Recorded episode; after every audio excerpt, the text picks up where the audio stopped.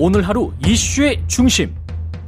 당신의 아침을 책임지는 직격 인터뷰. 여러분은 지금 KBS 1라디오 최경영의 최강 시사와 함께하고 계십니다.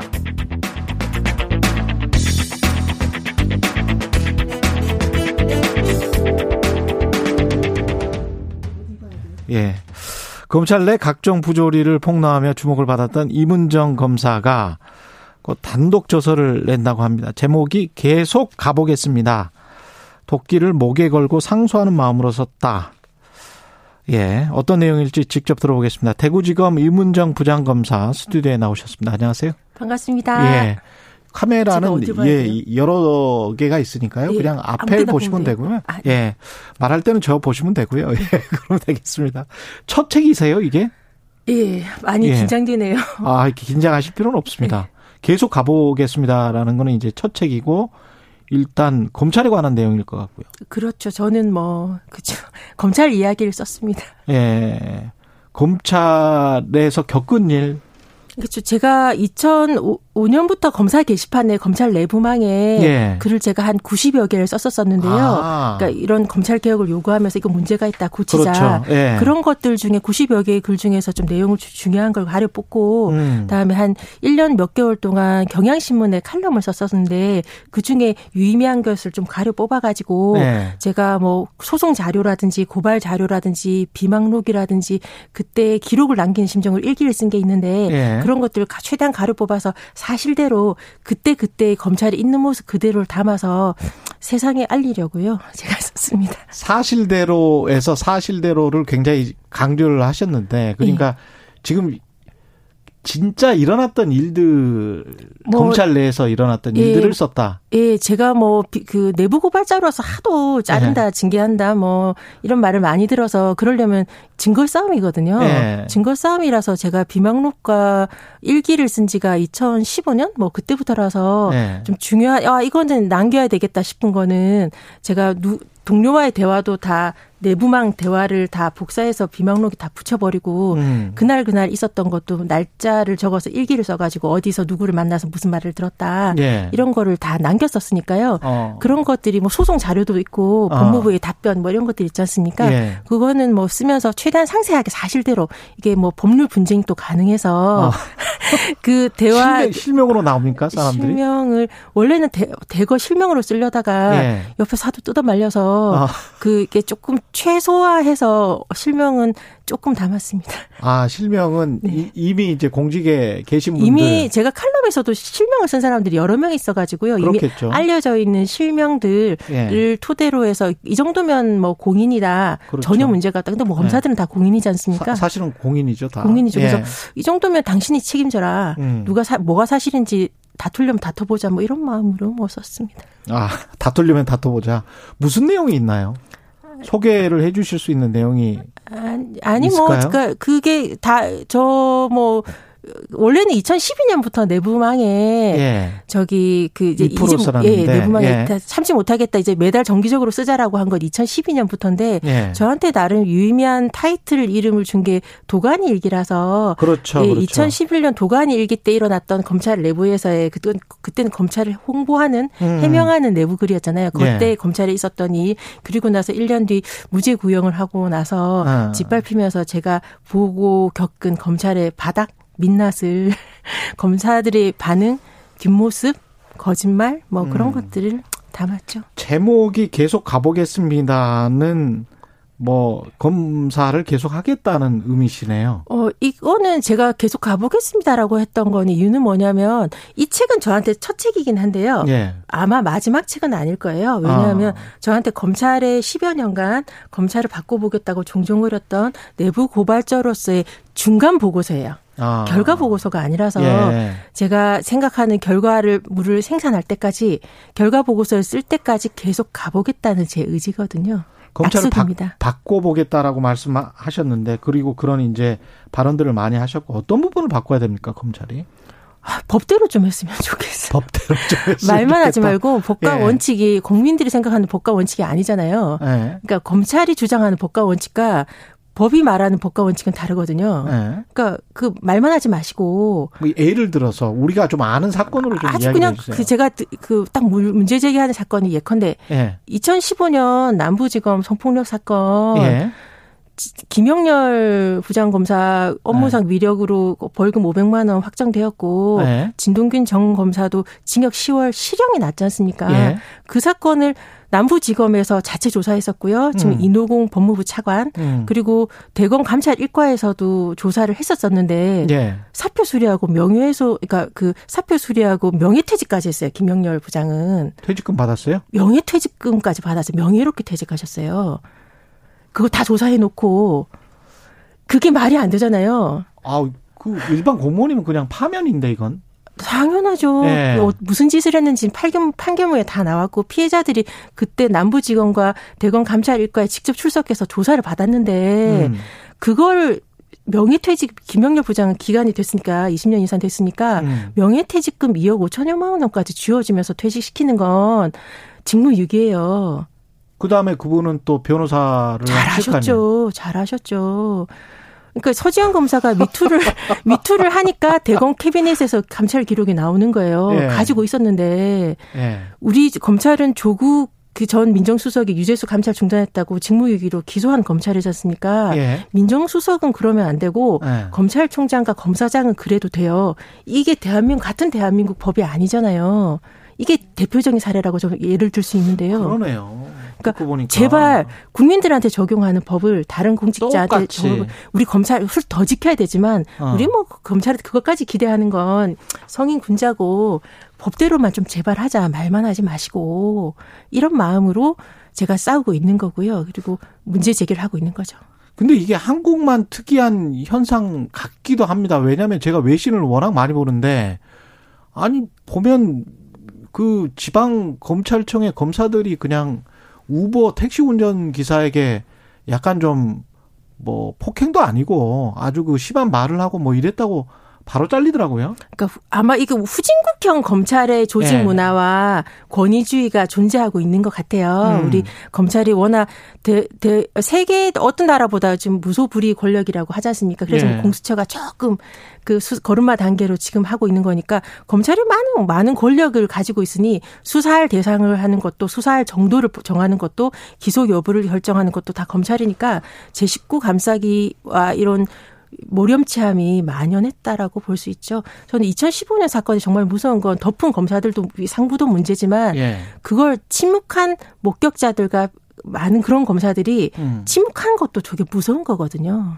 그렇죠. 예. 침묵도 동조라고 생각하시는 예. 거잖아요. 그런 검사들이 예. 상부에 이상한 지시가 왔을 때 음. 문제 제기할까요? 안 해요. 그게 슬픈 거죠. 근데 그 사람들이 다수 또는 대다수이지 않겠습니까? 어떻게 생각하세요? 구성으로 보면? 네이버에서 봤을 때. 대다수니까 덮였죠. 대다수니까 덮이고 이제 이문정 네. 검사님은 그 사실은 미운 오리 새끼 같은 존재라는 그런 네. 그 별칭이 있잖아요. 네. 예. 그 사실이 굉장히 그냥 고단하지 않습니까? 그 내부에서 그렇게 사시려면? 아, 그러니까 예. 안 고단한 건 아닌데 예. 쌀 조그만 조그만 보람들은 있어요. 어떤 보람? 예, 근데 큰 보람으로 치면 예. 제가 무죄 2012년 무죄 구형 강행했을 때 음. 저는 지금 당장은 죽을 거라고 생각했고요. 음. 한 과거사 재심 사건 60년 뒤면 무죄 나더라고요. 음. 그래서 한 60년 뒤면 내가 옳다는 걸 역사는 알아줄 거다. 60년 음. 길게 보고 가자라고 마음 먹었었는데 60년 뒤에 죽으면 아무 상관없. 이저 역사의 이름은 남잖아요. 역사의 이름이 남을 것이다. 역사 아, 친일파나 예. 일제 시대 때 친일파로 이름이 남는 게 아니라 예. 독립운동가로 이름 남는 거죠. 영광이라고 생각해요. 역사는 기니까. 그래도 그동안에 호의호식하는 게 낫지 않을까요?